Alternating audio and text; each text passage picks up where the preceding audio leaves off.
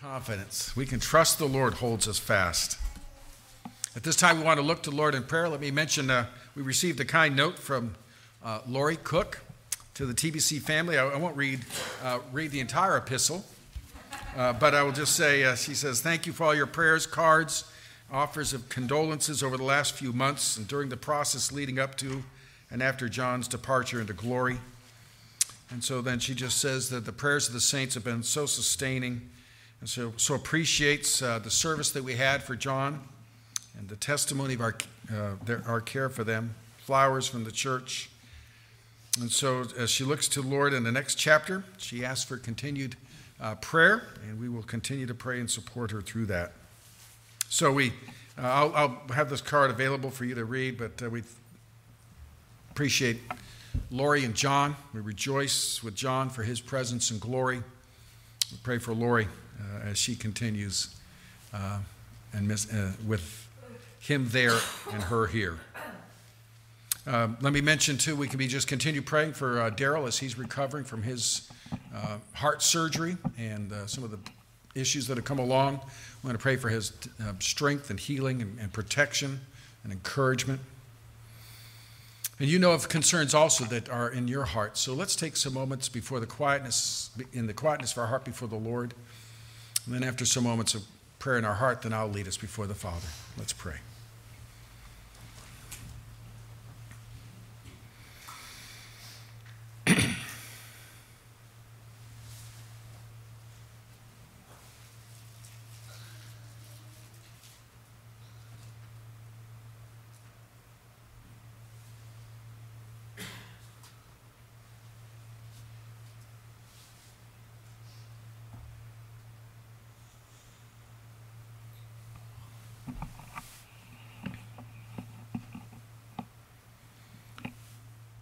Our Heavenly Father, we, we come as you've called us to on the Lord's Day to gather with your people, to lift our hearts in worship, to bow our hearts in prayer, to open our hearts to your word. And Father, as we come today to contemplate what you've told us is your plan for the future, help us, Father, to uh, trust that you hold us as we look at a world that is uh, spinning so far from you, increasingly dark. Father, how wonderful it is to know that you hold us fast. You sent your Son to die for us, and you will keep us. And so, Father, I pray that we might rest assured in your and confident in you that you will hold us and keep us for yourself. Uh, Father, we, we pray for those in time of need. We pray for our brother Daryl as he continues his recovery. We pray for strength and for healing and for wisdom in his care. Uh, Father, we pray for comfort in the midst of the uh, pains that are accompanied. But Father, we thank you for the gift of medicine. We pray full strength and recovery for him. Father, we pray for any others that are dealing with illness today, that they might know your, your health, your healing, your restoration, your strength. Father, we do want to pray that for our sister Ann uh, who serves you in Suriname, back in the States these days, uh, dealing with medical issues. Father, we do pray uh, for full restoration to health. We pray for wisdom in her care. And as she uh, knows that she needs continuing uh, medical follow up as she go- returns to the field, Lord, I pray you'd direct her on how that's to happen. We pray for our brothers and sisters at IBC, Lord, that they might know your blessing today. May they know the presence of Christ and may they rejoice to worship you and serve you. And Father, I pray for, for them and for us that we might be found faithful, faithful witnesses for Christ and a faithful light in, in our community, uh, that we might show Christ forth. And Father, that you might bring many to yourself to grow in grace and to know you as Savior. We pray for uh, our nation.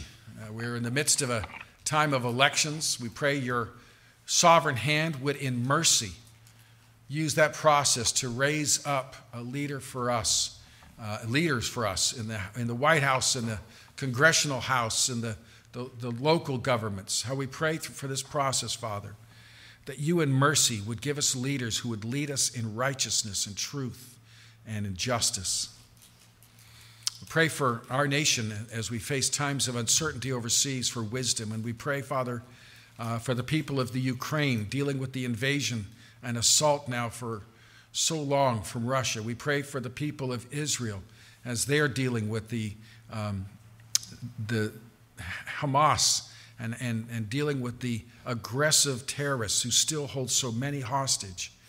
Lord, we pray uh, for the, the, the deliverance of those hostages and for peace to be established there. We pray for our brethren in parts of the world, Father, facing severe persecution, and just ask, Lord, that they might know wisdom from you, protection from you, guidance from you, and boldness to know what it means to be a faithful witness in such times. And Lord, as we now gather, we pray how you would guide our hearts, open our hearts, that you would be glorified in this time. And all this we do pray in Jesus' name. Amen. At this time, the men will come forward and receive our offering.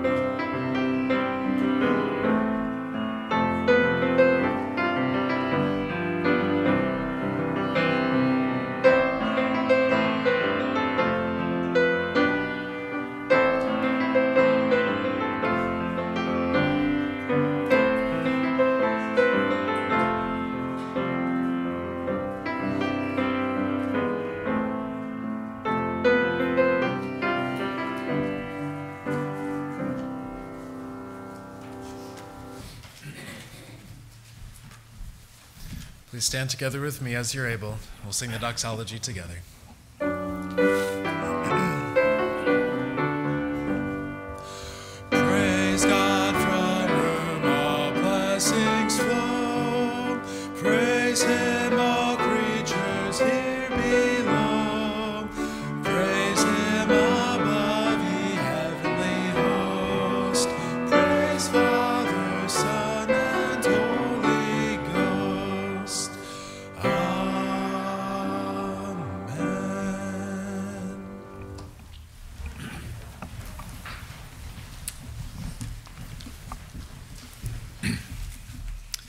This is the Sunday when we have our annual prophetic update, uh, where we uh, look back over the past year and we see how the events of the year fit into what God says is going to be happening in the end times. We're not going to, in any way, try and uh, set a date or make predictions, but uh, what we are going to do is looking at what the scripture describes about the end times we're going to look at our current times and say, are there things that are pointing to the fact that we're getting closer and, and things are getting more and more in place to fulfill what the scripture says? Now, I'll already mention if you weren't here this morning for the first hour, in, in the Sunday school hour this morning, we walked through what we call a, an overview and, and gave you the grid um, that helps us, that, that we're going to be assuming as we continue on. And so if you need to, you can uh, look at that online and, and, and uh, see that review and get a picture of what we're saying. But uh, this morning, we're going to walk through more the, how the scriptures, uh, the current events fit with the scriptures. Just to start, we might want to look at a couple of verses that I, I want to read, and we'll read a few during the program as well. But in the, what's called the Olivet Discourse, this is the, the teaching our Lord gave to his disciples they were sitting on the Mount of Olives. That's why it's called the Olivet Discourse. And they looked out at the temple and said, Oh, isn't that beautiful, Lord? And, and the Lord said, Well, the day's coming when it's all going to be knocked down. And they said, What? Tell us about this. Uh, what, does it, is this the kingdom and, and, and events we're hearing? And, and Jesus said this in Matthew 24, verses 32, 33, and 36. Now, learn this parable from the fig tree. When its branch has already become tender and puts forth leaves, you know that summer is near. So you also, when you see all these things, know it is near at the door. But of the day and hour, no one knows, not even the angels of heaven, but my Father only. And so he is teaching us that we're supposed to uh, look at world events and, and sense the, the, the approach of Christ. And he kind of at times will, will chastise them. You know, you can, you can look at the clouds in the sky and know what the weather's going to be tomorrow, but you don't pay attention to what's happening in the world to see God's hand in history. So um, he says we're to, we're to look for the, the signs of the approach of the season. But he says, but don't try and set the date. Now, remember, we, there was a book back, uh, was it 1988 or something? I was it 88 Reasons Christ is Coming Back in 1988? Well, you can get that pretty cheaply now. Um, and then was it, I can't remember, it was the next year, or uh, was it 89 Reasons It's 89? And, you know, just, and all these date setters embarrass themselves, and in, I hate to say it, um, kind of smirch the, uh, the smudge the, the reputation of Christ because they make it act like this is something Jesus said. And I remember th- that time there were even all these things. It's absolutely certain. Here's the guarantee. And then the world laughs and says, Oh, really? And so we're not, Jesus said we can't know. And so if someone says, I know when he's returning, you can do what you often do during my sermons. Go ahead and turn off the listening switch. No. Uh, but, you, but you could just know this, this, this person is not thinking biblically. It may sound impressive, and this, you know, so, so I just mentioned that. We don't know when. We're not setting the dates. And I always like to say, I can guarantee you this we are one year closer than it was last year. Um, you know, and, and, and look at Paul. Paul even talked about, you know, he, he mentioned the rapture and said, and we who remain shall meet the Lord in the cloud. I think he had the hopeful anticipation it would happen in his lifetime. I think that's how we're supposed to live, that it's going to happen in our lifetime. Um, I remember hearing Dr. Walvoord, the prophecy uh, you know, expert, and he said he was often accused of not buying green bananas because he didn't think they would last long enough to, to ripen before Christ returned. So that is a question that to be thinking as we go through this. What if I believed Jesus was coming back today, tomorrow, this week? How would that affect my priorities? How would that affect how I live? So keep that in mind as we begin. And so uh, I'm going to follow an outline here that's, and I, will say I can, I'll try to make available later on a. Uh, I, let me tell you how I do this. I, I, look at what the scripture says about the end times, and I've kind of developed an outline of about a, a, more than a dozen kind of indicators. And then through the year, I watch the news for things that point to that. And, and, and honestly, this is not in any way a complete list. These are samples. But I have uh, notes of about 200 pages of articles that I've copied off during the year. Uh, and again, this is just a sampling.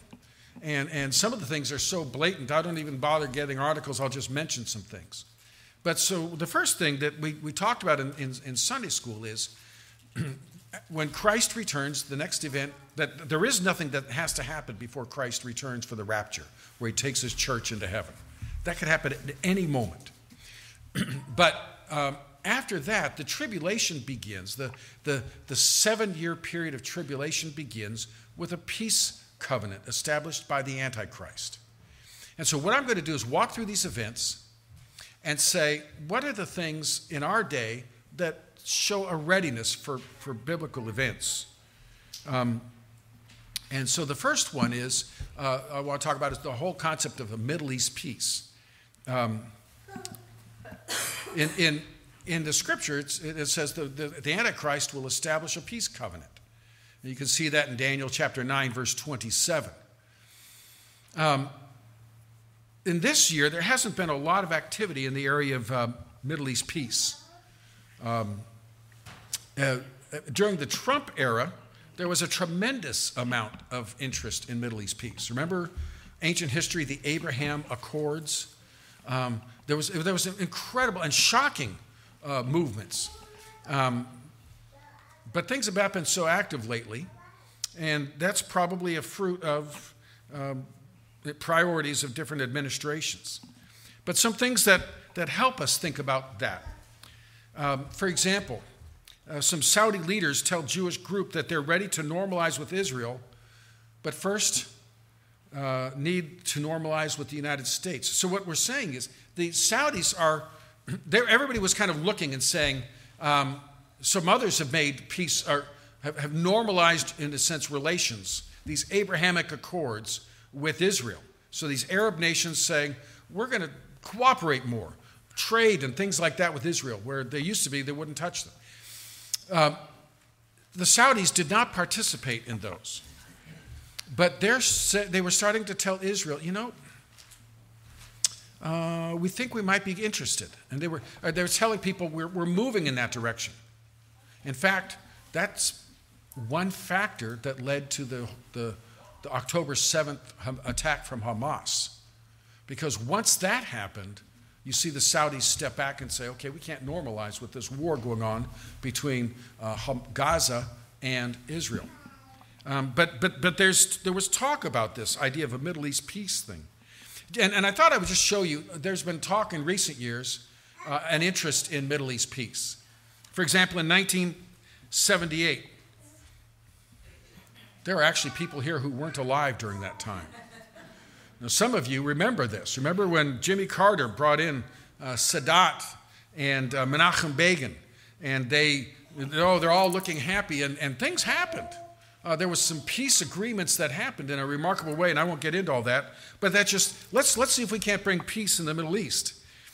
And then uh, Bill Clinton in 1993, the Oslo Accord, and he brought together again surprisingly uh, Yasser Arafat, head of the PLO, and Yitzhak Rabin, uh, head of Israel, and, and, and made discussions.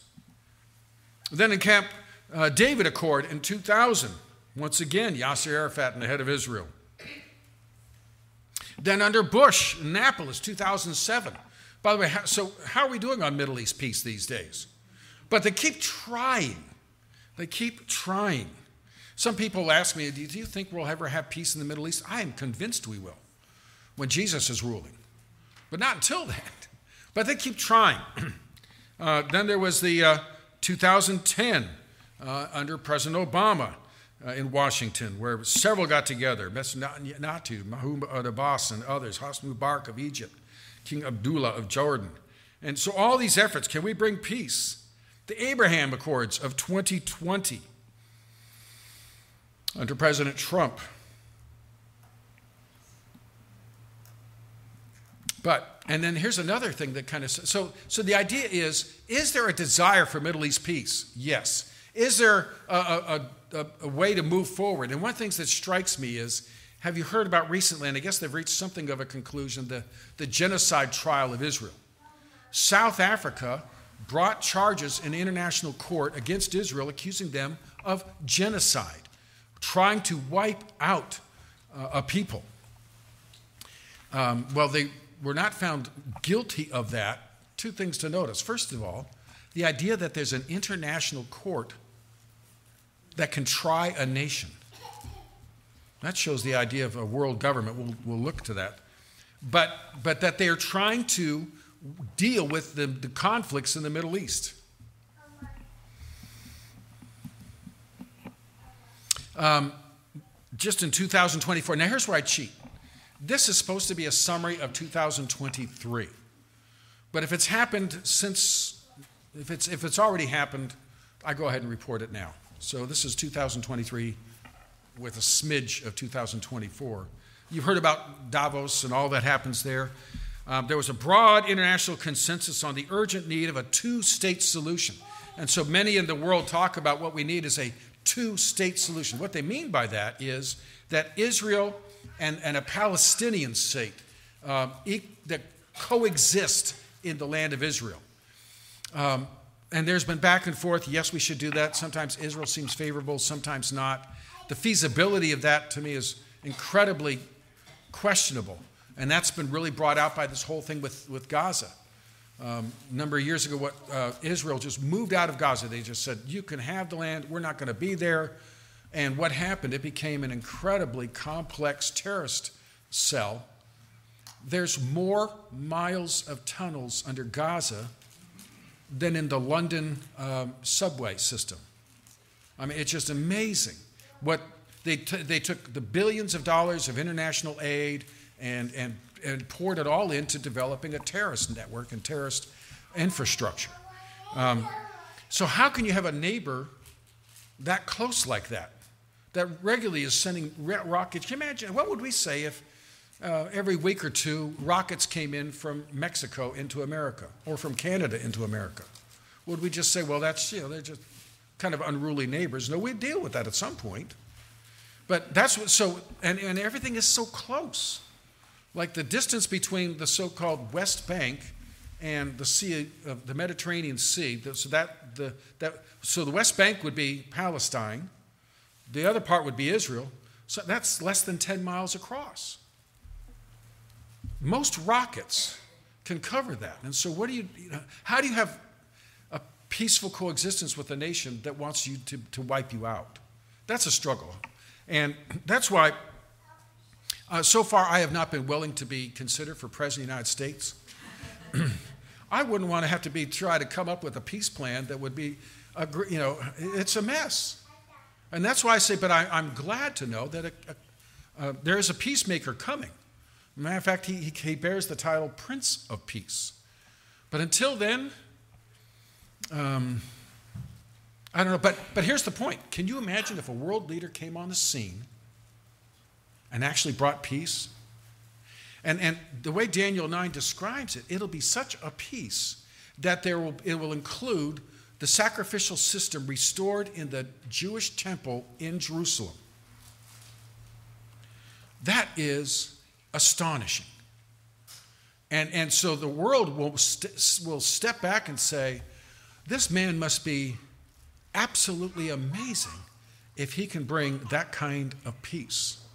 And they'll be right. He'll be an amazing man. The Bible calls him the Antichrist. But you could see if someone could come up and say, I've got a peace plan and I can make it happen, the world will eventually worship him. So, so one thing we say is that the, the tribulation period begins with a peace covenant with the Antichrist. It hasn't come yet, but we see an interest in it, and they're constantly pushing. One day someone's going to come in and say, I can make this happen, and the world will take notice and follow him. One of the other things, as I just mentioned, that's described in the, in the Bible is during this tribulation period, um, there will be a restored Jewish temple in Jerusalem on the Temple Mount. Now, that if, if, if you know the world, that, that part of the world, that's just a, many people say that's absolutely incomprehensible. A hundred years ago, people were saying, they read their Bible and say, Look, it says Israel's going to be a nation in the land. And people said, You're out of your mind. That's not literally true. It's not literally possible. 1948, they're a nation in the land. The Bible says the temple will be restored. And some of the passages, of course, Daniel 9 27 we've mentioned, but Jesus refers to Daniel 9 and says, When you see the abomination of desolation written by, described by Daniel, know that the time of, of my return is near. And when he says, and when you see that, he says, Get out of Jerusalem because it's going to get really bad. But what does that mean? Jesus was predicting the temple would be there and that, Satan, and, and that uh, the Antichrist would desecrate it as described in the book of Daniel. Jesus was saying, Watch for the signs of Daniel. The temple will be rebuilt. So here's in the news there's a Israeli TV report that says almost everything is ready for the third temple. Um, and, and that part of what's bringing that about, you've, we've heard me talk before about the, the red heifers, the red heifers that are described in the temple. Let me explain that. A heifer is a cow that hasn't given birth to a calf, right? And the um, New Testament, or the Bible says that uh, the temple will be rebuilt. Well, for the sacrifices of the temple to go forward, uh, there has to be a certain purification process. And to purify the implements and the people who will serve in the temple, they need a special holy water. Water can be found in many places. Holy water requires it has to be mixed with the ashes of a red heifer. Well, red heifers are rather rare. But um, there is evidence that we may be on our way to having the red heifers. And you remember we talked about this last time. Uh, some farmers discovered some heifers that seem to match the requirement. And it's a very stringent requirement. Uh, there can't be two white hairs together, there can't be a blemish, there cannot be a scar. And many cows, you know, they, they give them earrings. It's kind of a fashion these days, and you have an earring. And, and, and that would disqualify a heifer. But by, for some reason, this, this rancher didn't do the ears of this, and they discovered I have a, uh, what looks like a, a red heifer. And they've actually sent them to Israel from Rockwall, Texas. Okay? So they, they're right here, local, and they, they moved them over to Israel. Um, they're happily awaiting their fate. Uh, but so far, they continue to be um, ritually pure and pass the test. And so that's why they're talking. They're, almost everything seems to be ready. Um, I have a brief video. We'll see how this works.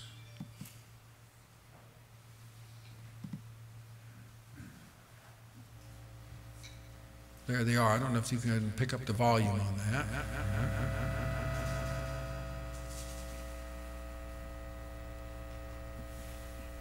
Well, well, well, well let's just say there they are. Um, and oh, so what this, I'll tell you what, I, I can tell you what this guy's saying, and you have to believe me. He's walking around a site. So, to make, to go from heifer to ashes, what do you need? Fire, right? Um, they have to be burned in a specific, and, and, so this is a spot, they're standing on the spot that's already been set aside. They, they, it doesn't happen on the Temple Mount, but it has to happen within view of the Holy of Holy, of where the Holy of Holies belongs. So this is a spot on the Mount of Olives overlooking the temple as required by law, uh, you know, the rabbinic law.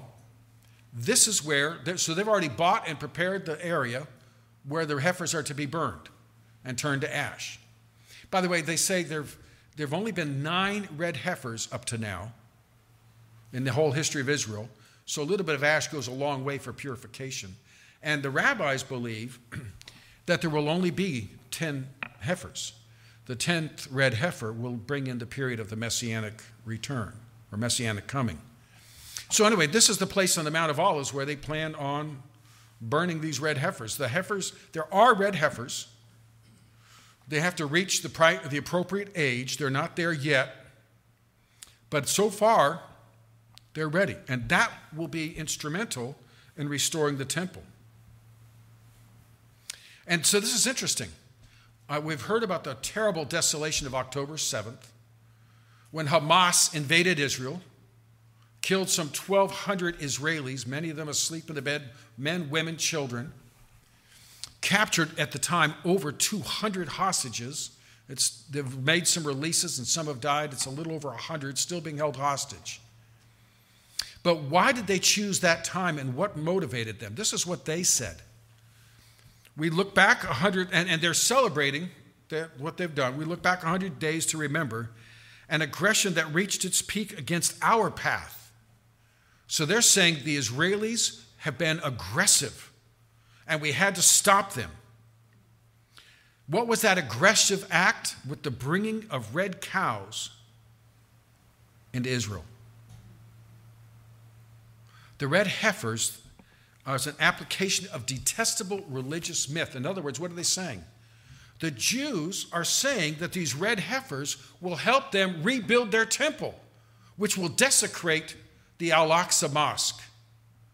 And so bringing the red heifers was an, a horrible act of war. Therefore, October 7.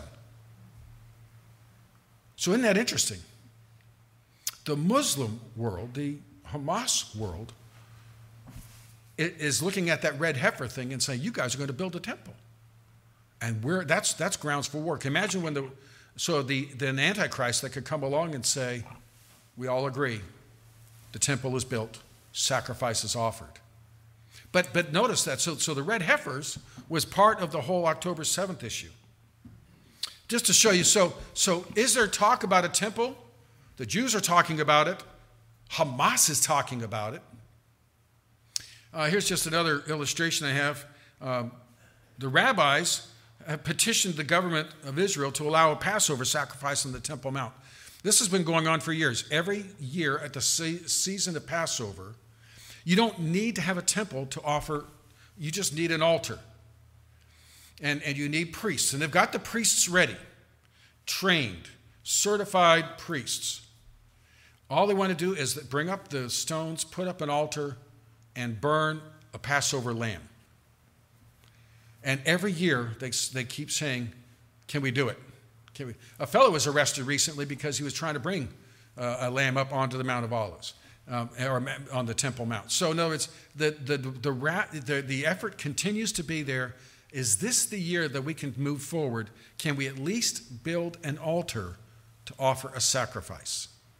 The Jews want to restore the temple and they want to restore the sacrifices of the temple. Now, when I say the Jews, you know that doesn't mean all the Jews, right? There are secular Jews, there are religious Jews, but even not so religious Jews believe that's part of their tradition. So, all that to say, the Bible says there'll be a temple built. Is there an interest in it? Yes. Is there a move towards it? Yes. They have so much ready to go. They're just waiting for the opportunity to build that temple. the Bible times also describe that the end times will be a time of a one world government. Um, so I just thought, you know, it's when I say that the, the, the Bible says there'll be a, a, ruler who will come and rule over the world. Um, we can't figure out who we think should rule over America. Um, and uh, don't get started on that. but, um, but the point is, what would it take for the world to say, we recognize we need a real, this is the guy we want to rule the world, we will submit to him? Is there a move towards a, a, a willingness for a one world ruler? A couple things I just bring out. Here's an interesting article from a member uh, that was written by a member of parliament uh, in Denmark. Welcome to 2030. And that's just six years away. She says, and, and, she's describing what 2030 will be like. I own nothing, I have no privacy, and life has never been better. Now, the first two lines, we read that and say, oh, this is horrible. And then she goes on to say, and isn't the world grand? So she goes on in her article to say, won't it be wonderful when there is no private property, when there is no privacy, Matter of fact, this was already described, wasn't it? 1984, the book. you know, um, so she's saying, it, it, here it comes, folks, and really, we're going to like it. Now, this isn't some non significant person. This is a member of parliament in Denmark. so, just this idea, we're looking for the day of that kind of a domination. Many of you have heard of uh, Jordan Peterson, uh, who uh, is an outspoken on a lot of issues. Um, he said some things uh, about, I think, transgender issues. And so he was required by Canadian court to undergo um, mandatory coaching program uh, to help him think more clearly. Now, if you're familiar with some of the totalitarian governments that have come along, that's exactly the kind of things. They, uh, they have a, a, a training program where you go off and get re-educated so that your values you know, fit with the totalitarian government. This is Canada. Our friends to the north saying, because you, and, and not, and by the way, one of the things, he's a psychologist, but it's not about what he did or said to any of his students or to any of his counselees, but just public statements that were not approved. And so he's to continue to be able to keep his license, they're going to mandate that he go through uh, retraining so that his statements will fit with the public norm. So that's that idea of you see this move towards a totalitarianism. You've heard of Elon Musk. Um, he made this statement. He was, he was talking about he made this statement. Uh, he said a single world government could lead to the end of civilization. At, but he, so he went and spoke at the World Government Summit. Now, again, I've not been to this summit, I've not been invited. But what does that tell you when they have a summit about world government? Well, he is one of these guys that because he's been very successful, uh, incredibly uh, significant in the kind of uh, businesses that he's established, you know, so that people want to hear, what do you say? And, and he makes the remark, you know, um, he says a world government can actually lead to problems. He says, I know this is called the World Government Summit, Summit, but I think we should be a little bit concerned about actually becoming too much of a single world government. So he's saying to them, um, hey guys, I'm not sure, I'm not sure if I'm really on board with this idea of world government. But the whole point is, people are saying we need a world government. Here's an article that uh, was published from someone from the uh, London uh, School of Economics. He says it's time to seriously consider the advantages of a world federal government. Now, why would, we, we, they, why would we, they do that? Well, they, what they're saying is more and more problems are world problems. Now, some of you, if I can ask you to think back to ancient history, remember 2020 and COVID. By the way, I, I heard recently that some people are suggesting instead of AD and BC, it should be BC and AC, before COVID and after COVID. Have you ever found yourself talking about something? Well, that was before COVID or since COVID. Um, and so, uh, but, that, but that was a global problem, wasn't it? And so what they're saying is see, here's a global problem, uh, this, this epidemic. So we need a global governmental agency to solve the global problem, like the World Health Organization, uh, which is kind of a scary when we think of their role in all of that. Or another global problem is climate change. Now, it used to be called climate change, you know, when, when the seasons change. Well, there's a change in climate. It's now hot. It was cold a while ago. And in Texas, you can get a lot of climate change in a week, can't we? Uh, but but in other words, that's a global problem. And so we need a global government. You see how it can be. And, and so that's where people are clamoring for saying more and more we are interconnected. The whole COVID thing really spread widely, quickly, uh, the disease, because we are such a globally interconnected thing. Just a week or two ago, uh, an alert was put out someone coming from somewhere else came into the United States and passed through two airports in the Washington, D.C. area with measles. And so they had to put out a notice if you were in that airport, watch for the following sim, uh, symptoms. But the point is, due to international travel and such, um, an outbreak of Ebola in Africa can become a problem in America, as it did. So and their whole argument is well, see, these are global issues. How ineffective to deal with it on local levels. We need a global government that will address these problems. So that's the move towards a global government. The Bible says in the end times, the Antichrist will be a one world leader, he will have a global government. Um, in the end times, there will also be a one world economy, a cashless society.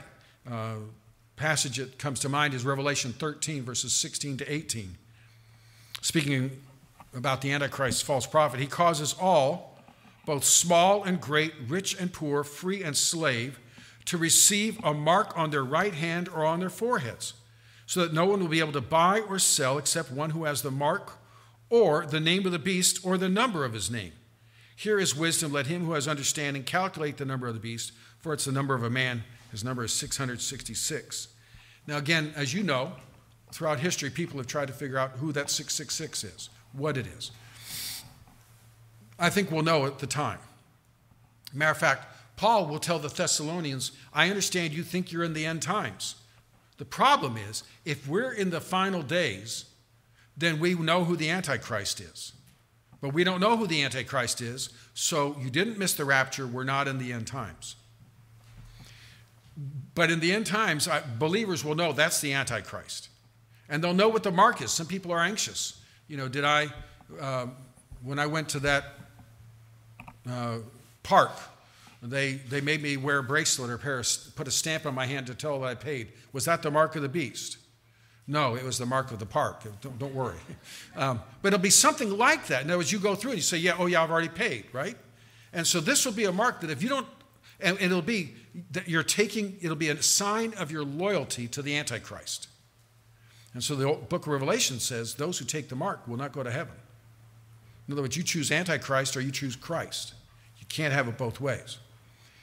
But part of his program will be to, to control the economy. How do you do that? Well, there's lots of theories, but one of the ways you can have a controlled world economy, and that's the point we lead to, a cashless society means it's all digital.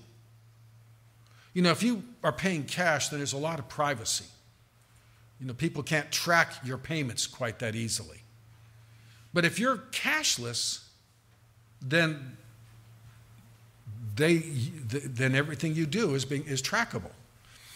now, some of you know that, like uh, you know, we, we we we shop at Walmart, and we we will sometimes do it where you can go pick up the groceries. Have you ever noticed? And so when we go in there, you can tell them what you want, and they can tell you, oh, by the way, this is what you bought last time. So they, you know, so they, they know. And, and so if you try to say, well, I want the, I want margarine instead of butter, then they say, no, you can't do that because you like butter. You don't know. But no, it's, they, they can track you, right? And so here's a, an item in the news. Are we on the verge of a so, cashless society? 80% of payments in the U.S. being made digitally in 2022. So 80% of payments were digital. You know, do you have maybe some of your bill where they go straight to your bank or straight to your credit card? Isn't that nice and convenient?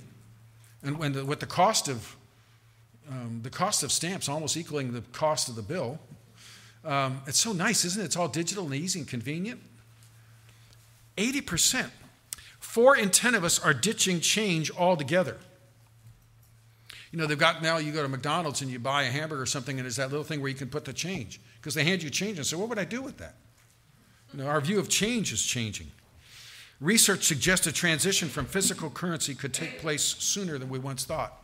And again, um, that just leads to the opportunity for control. Um, here's an article that came out that, that this actually comes from a uh, congressional uh, investigation. There was an alarming surveillance. Feds have asked banks to search private transactions for terms like MAGA and Trump. So, in other words, you make a credit card purchase, they're telling the banks, we want you to look for these kinds of transactions.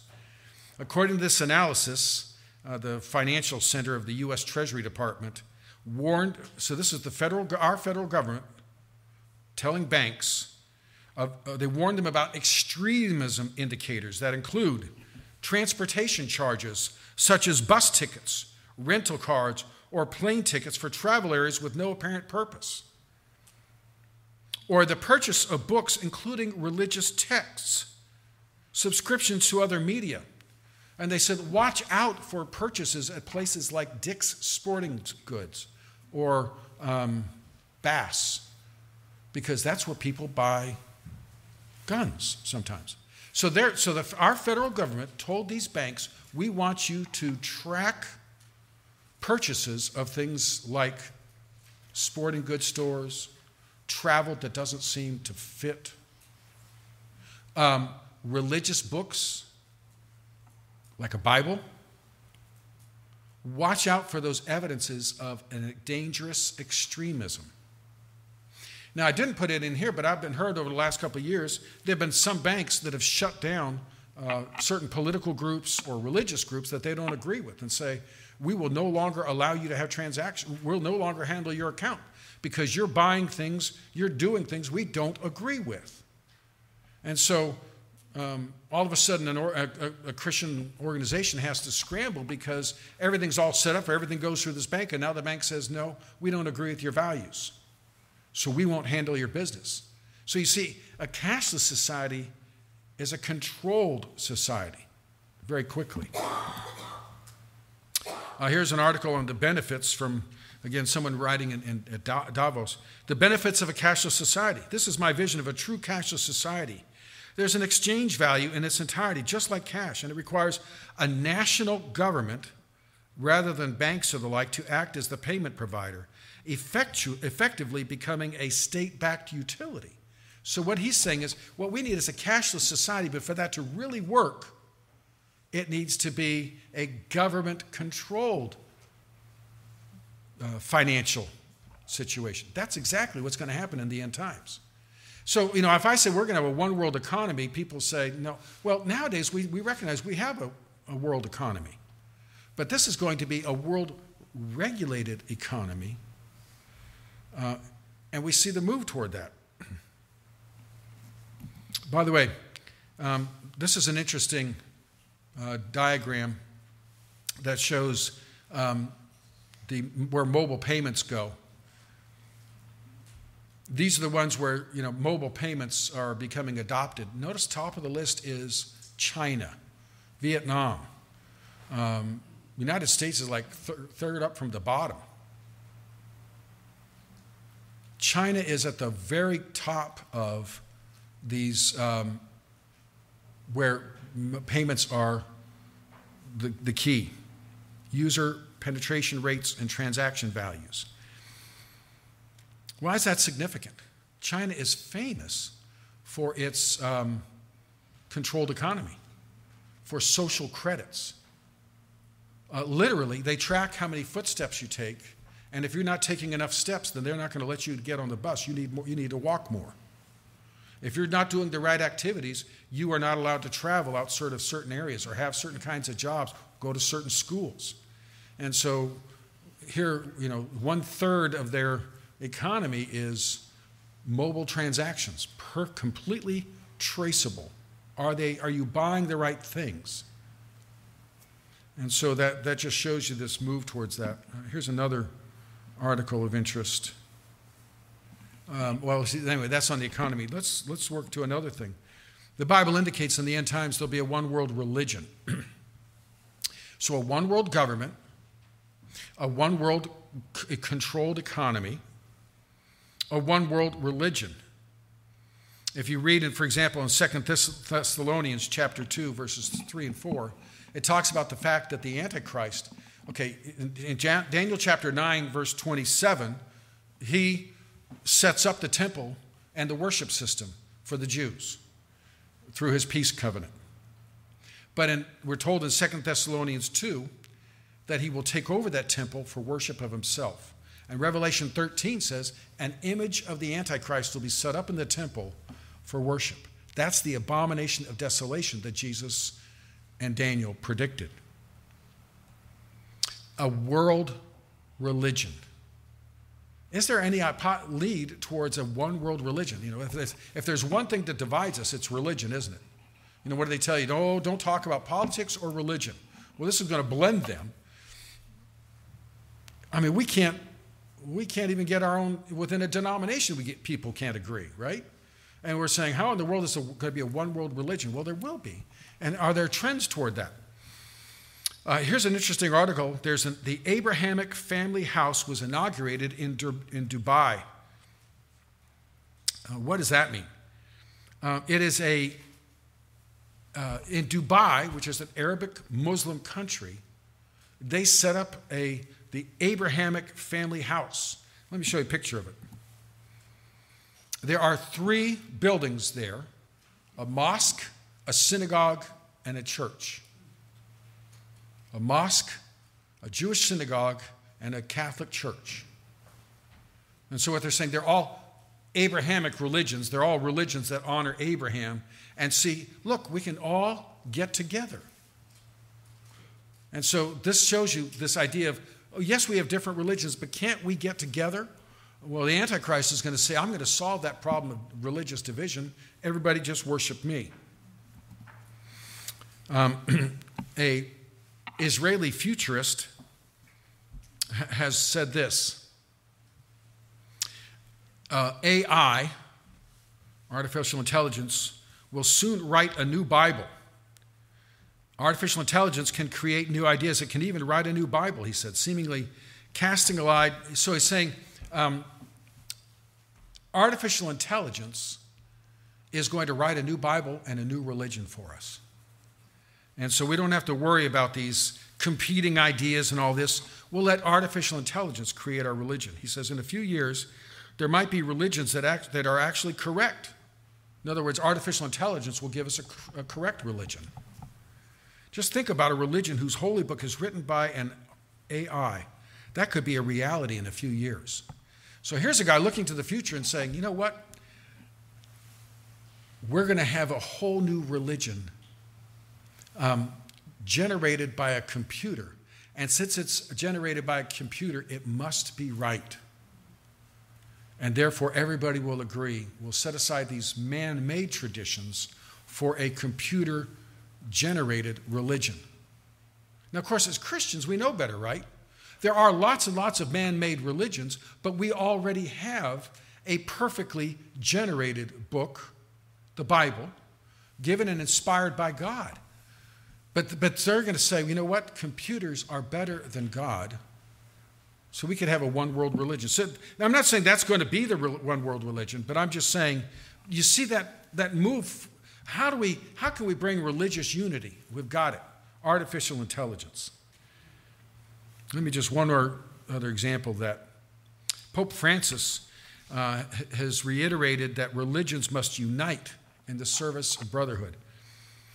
And so here's an article. Over the past few days, Pope Francis has once more renewed his office, his oft spoken calls for increased interreligious dialogue and activity, reawakening concerns that leading prelates have made in the wake of such statements over the years. And so he says religions must increasingly intertwine to promote fraternity. So here's a recognized world religious leader, right? The Pope. And he's saying we need to more and more intertwine rather than divide. Well, that's the kind of thinking when you can imagine the Antichrist coming along and saying, I've got a solution. Just worship me. I'm the one who brought world peace. I'm the world who brought world prosperity. You know, if I can put it in an example, think of, of Hitler. Uh, they called him the leader, der Führer. They had terrible, they had terrible economic problems, terrible, all, you, all kinds of problems. And Hitler came along and says, I'm going to solve your problems. And he did. And so many people worshiped him. But, but he was an amateur compared to the Antichrist. And he will come along and the world will say, You must be worthy of worship. You brought peace, you brought safety. You, you bring you speak sanity instead of the insanity of all these religions. So, uh, uh, so all these things point to the fact that the Bible says the way things will be in the end times, we're moving towards it. A one world, one world leader, a one world government, a one world religion, a one world economy uh, in ways that 50 years ago people would have said, not on your life. But now we can see becoming more and more part of it. Well, on that happy note, we'll stop. I'll pick up on what the Bible says predicting about Babylon. And I myself have been a little surprised. I wasn't quite on my radar until we're doing some work on this. Uh, the Bible says Babylon will rise again and be a world economic center. They're on their way, but that's after lunch. So um, let's, uh, let's have our closing song and then I will pray.